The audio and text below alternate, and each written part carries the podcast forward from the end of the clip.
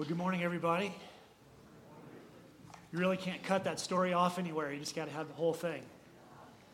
But apparently, it was too long for the, the screen. It was like, time out. A couple things. One, uh, let's just, I don't know if we gave a big enough appreciation round of applause for Tyler and Amari to be here serving our kids. So maybe we could.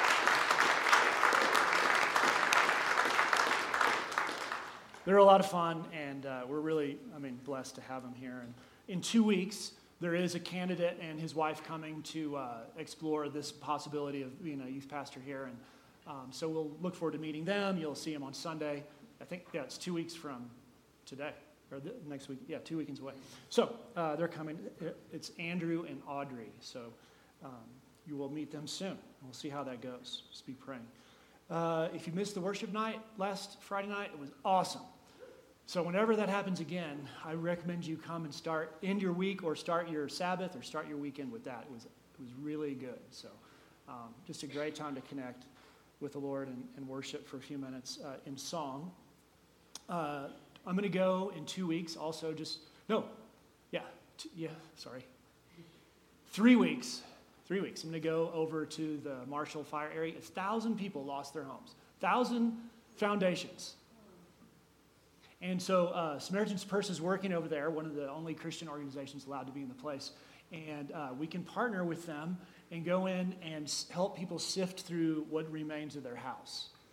And so if you'd like to go, um, I'll be there on the 10th and the 11th, and we'll just all meet over there. A couple of people have already let me know that you're going to come. So Whoever comes, it'll be great. We'll see you there. And one other little announcement. Um, we're in the book of Acts. We're looking, we're going to get more into what Paul's story is, is, is that the narrative changes a little bit from the beginning of the church in Jerusalem and Peter, and it switches over to Paul's journeys.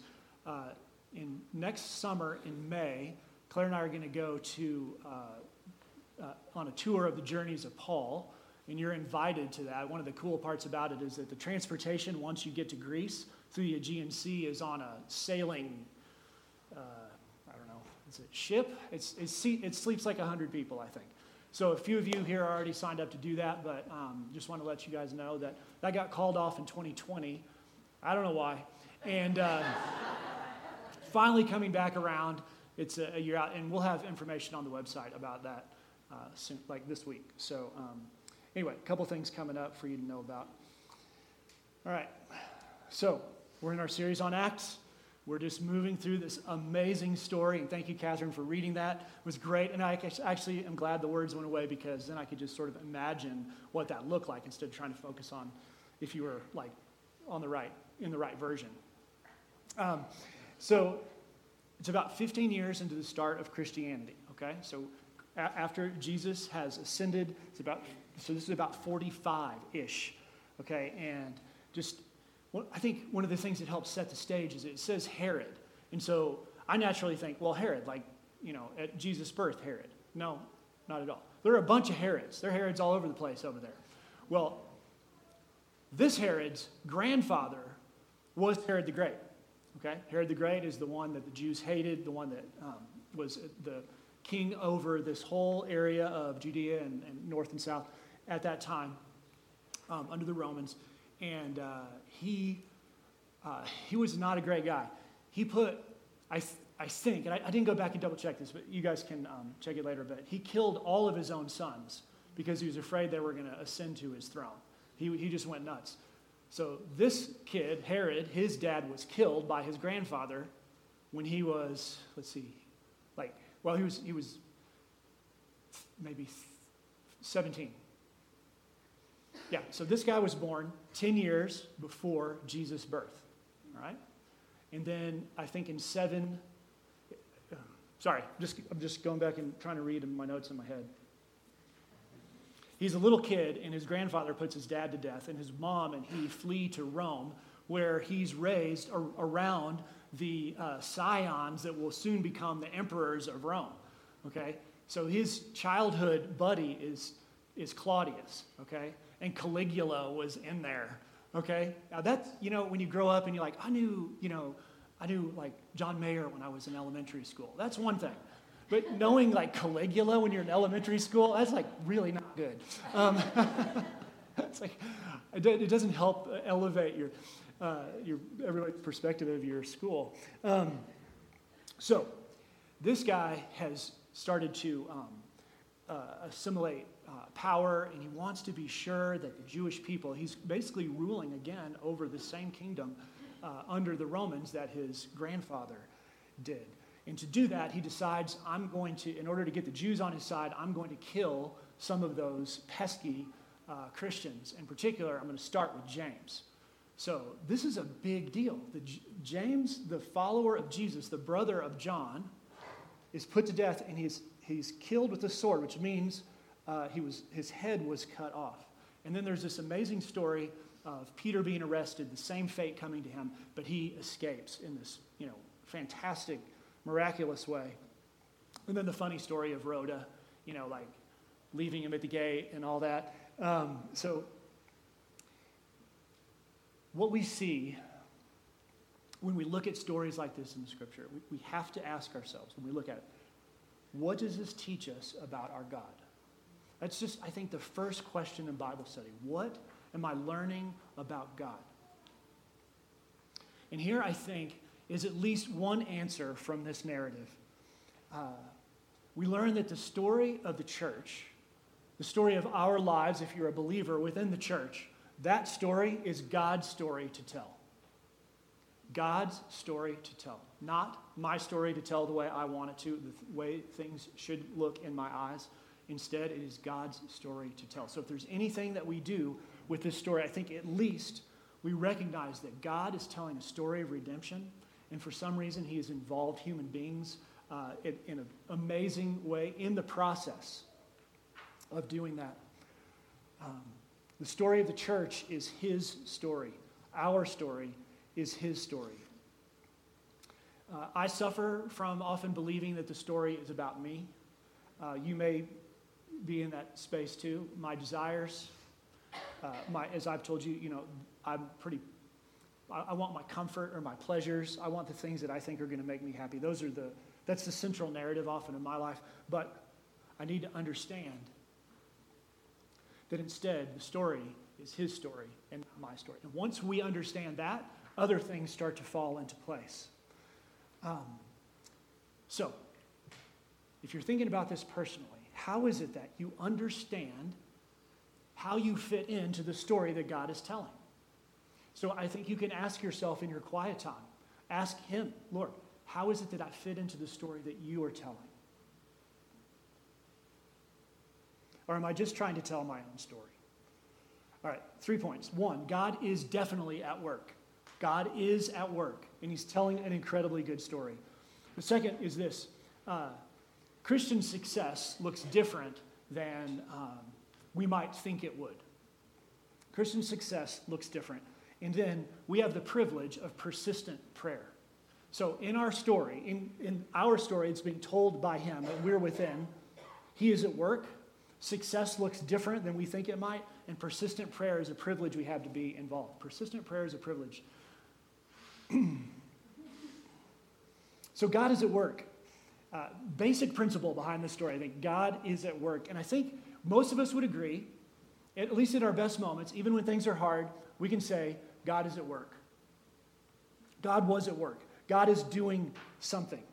And then the question becomes for me can I trust him with what he is doing? Can I trust him to tell the story, even if it doesn't go the way I think it should? My future, my things right now, how I want it to be. Can I trust him to do that?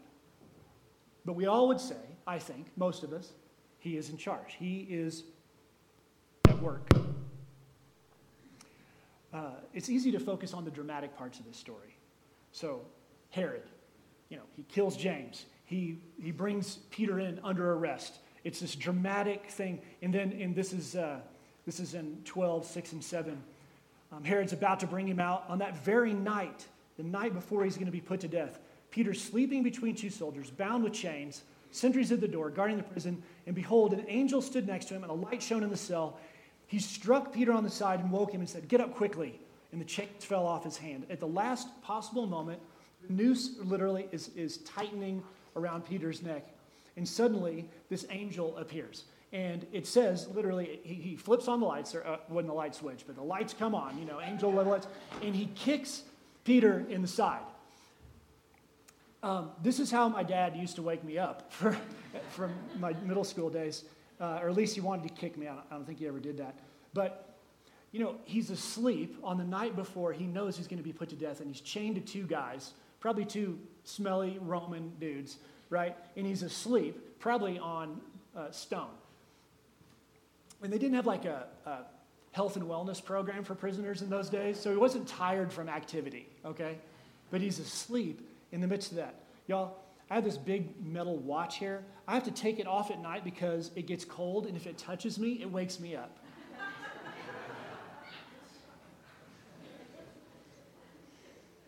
um, peace in the face of suffering, peace in the face of things not going the, the traditional success narrative way for Christians was what drew people who didn't know Jesus to him. You see what I'm saying? The joy, even in suffering, peace in suffering, peace when things did not go the way Christians thought they were going to go, was one of the greatest witnesses and the causes of the proliferation of the gospel throughout the Roman Empire.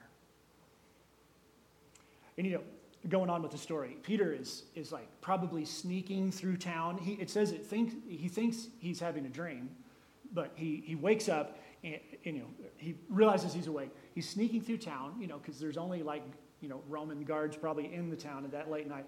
And he gets to the place where the church is, one of the uh, parts of the church is meeting, okay? And it's late, late at night, and they're praying. And when they come out, after the misunderstanding with Rhoda, he has to tell them to be quiet with it. It says literally with his hands. He's like, stop, stop, stop, stop. Shh. I can't be found out. He doesn't want to be recaptured. He wants his part of the story to continue. But there's a larger story going on here than this sort of entertaining prison break. It's the story of what God is doing overall it's not a traditional success story because we focus on that kind of fun part of the release of Peter because it's only like one line where it says that James, the brother of John, who's followed Jesus the whole time and has been a part of the leadership of the church, just got his head cut off. You can, you can be sure they were praying for his release, and it didn't happen. There's a, a, passage in the Old Testament and many others, and we sang several songs just along these lines today. You guys know this from Psalm 23. Though I walk through the valley of the shadow of death, I will fear no evil. For your rod and your staff, they comfort me. Rosie read us a passage about the hope of the renewal of the Lord every day. There is a larger story going on that God has been telling for a really long time. In church, if we are believers, we are within that story. And it may not look the way we want it to look. So, um, there's a whole bunch of things coming together here. There's my and your, yours and mine, our desire for how things should look, for my comfort, for the success, for the health of my family, for uh, whatever the things are that we want, where we want to be, how life's going to look for us.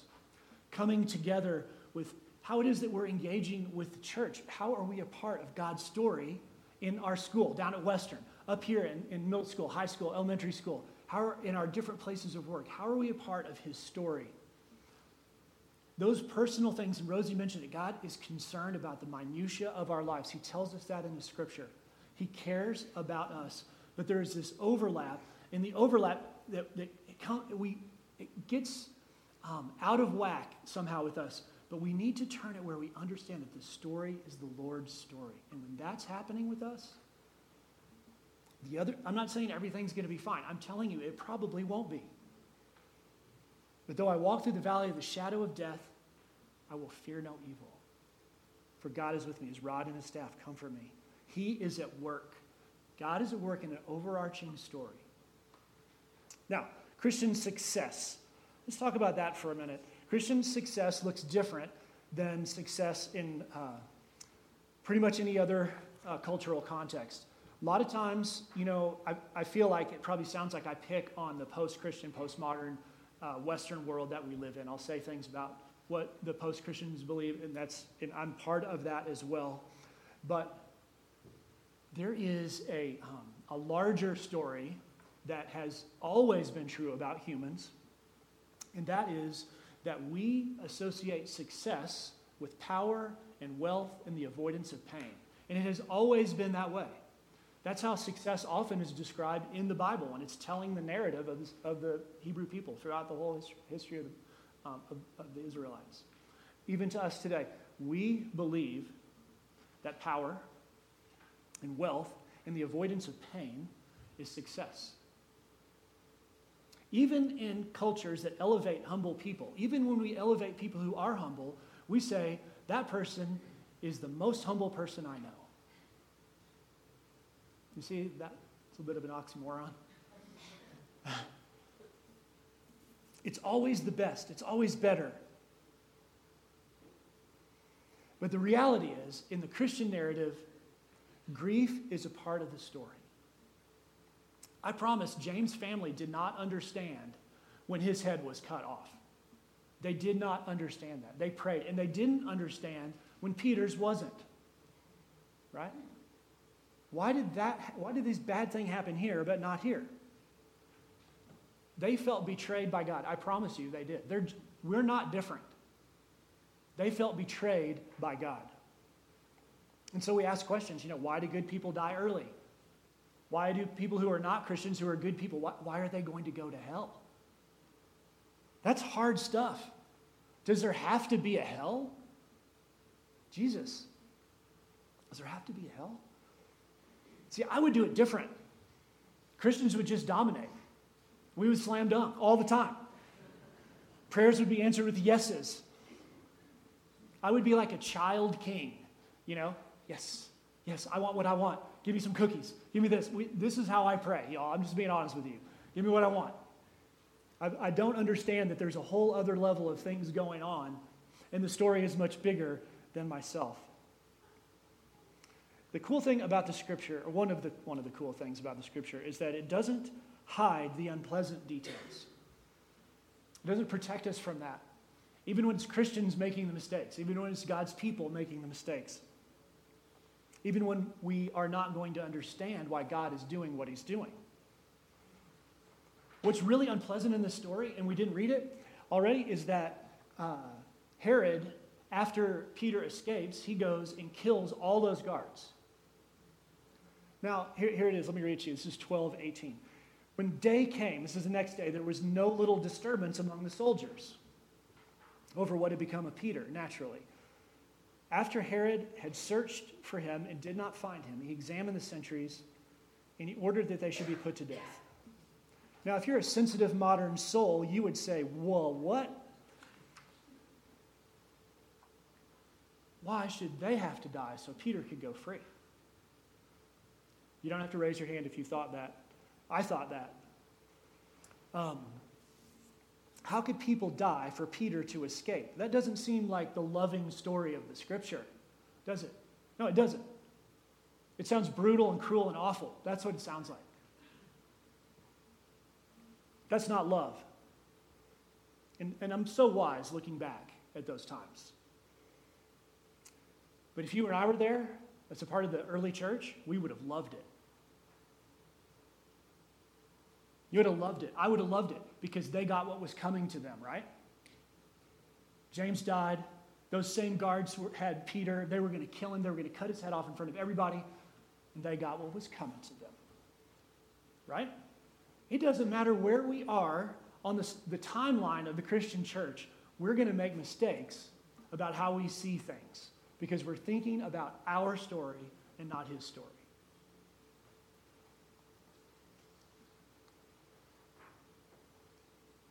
Um, last week, I was talking to a friend here after church and uh, his wife, and they were saying that um, their son was asking the question, you know, how can bad things happen to good people? That's keeping him away from following Jesus. Like, I, he can't get over that. And uh, one of the things that came up was they, they said, um, it's, it's, um, It's the wrong question to ask. It's not a bad question to ask, but it's not the right question to ask. And we never discussed the right question. But the right question is why would God enter in at all? It's not why are people suffering. That's important. We need to wrestle with that. That's the truth. That's the hard truth. But the bigger question is why does God enter in at all? Why does he care about the minutiae, like Rosie prayed, of my life? Why did he send his son to suffer for us? Why would he enter in at all? Is really the question.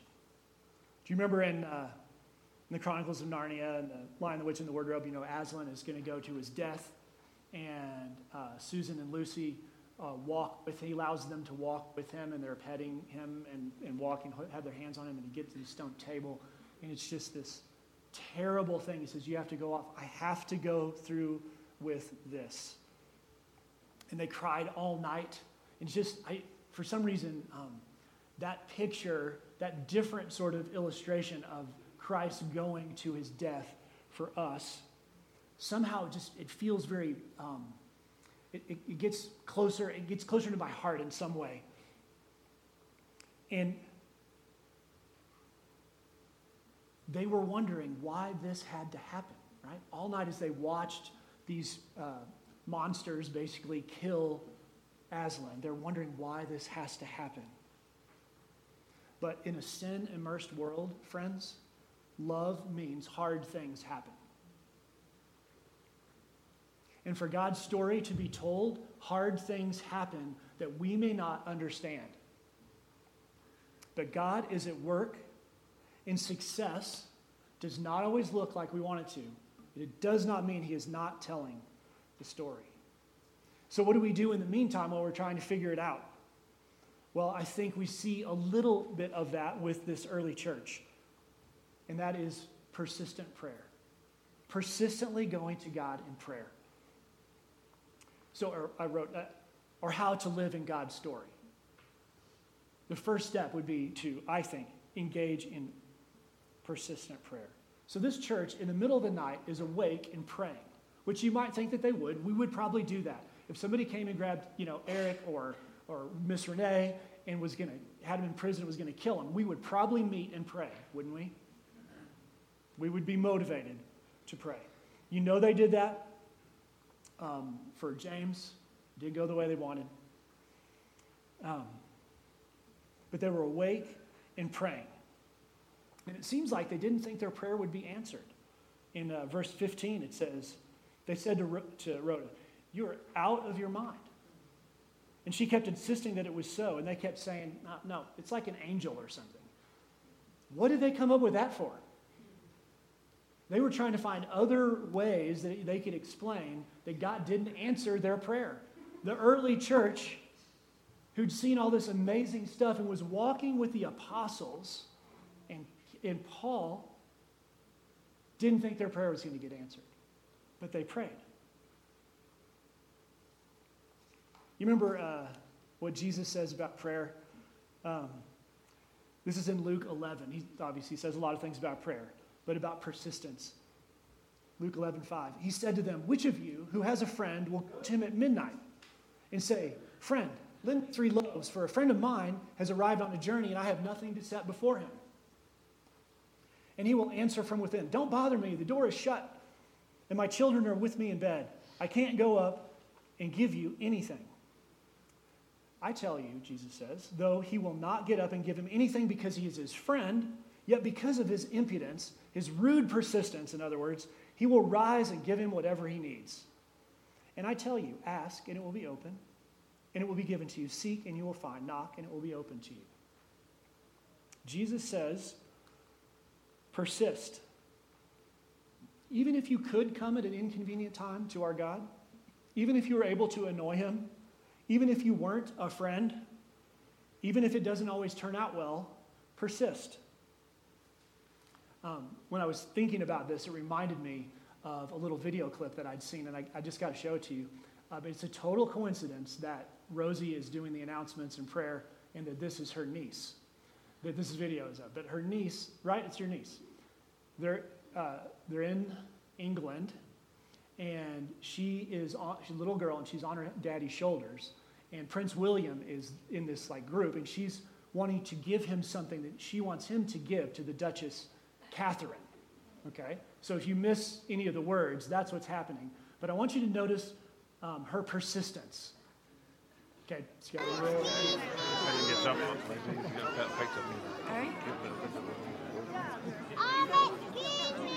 Shut down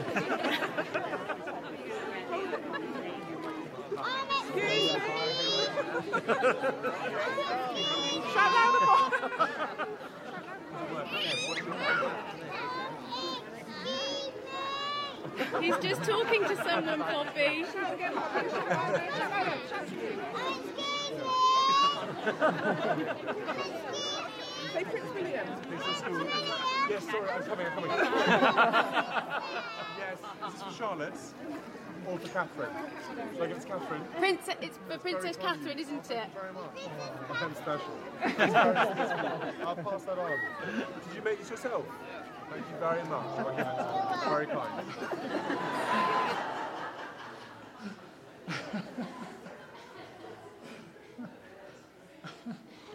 Um, excuse me. so funny. I think he said, "Is this for?" He can read. Is it for Charlotte or Catherine?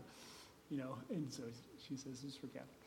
Um, pretty cute. He wants him to do something for her. What's cool about this? Uh, at the end of Jesus' teaching, like, and he has several teachings similar to this one. He says, um, "Ask, seek, and knock." And you guys probably know this, but all those are verbs that mean continually do this. Keep on doing this. Don't start doing Keep on doing this. Persistence is the theme of this whole thing. Persist. Ask, seek, and knock. See, we don't even have the right to bring things to God.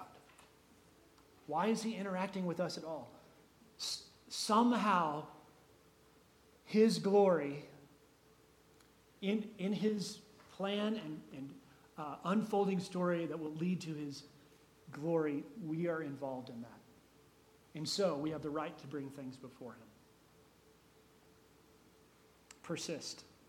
And don't forget Jesus' own persistent prayer in Matthew 26. And going a little farther, he fell on his face and he prayed, saying, Father, if it be possible, let this cup pass from me. Nevertheless, less, not as I will, but as you will. And a second time, verse 42, again, for the second time, he went and prayed, My Father, if this cannot pass unless I drink it, your will be done. Jesus submitted himself to the larger story.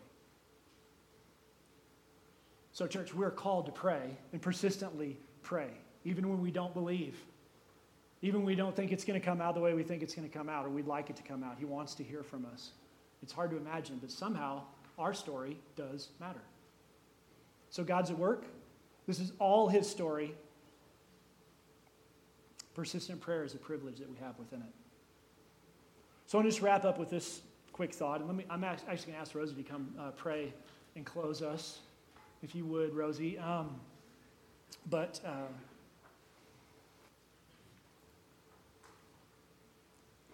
if you're not a believer, then, then you're like Peter in the prison with chains on, asleep.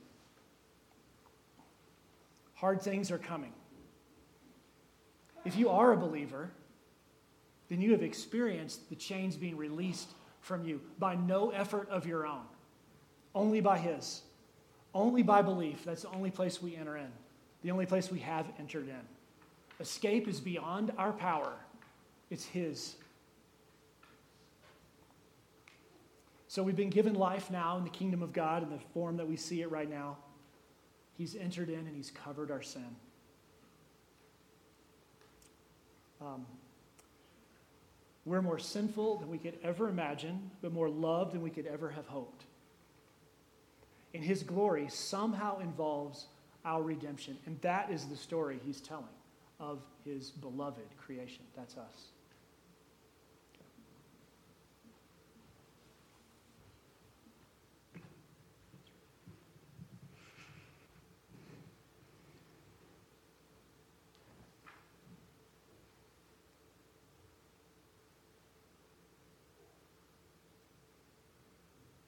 Jesus, thank you that you are writing a story.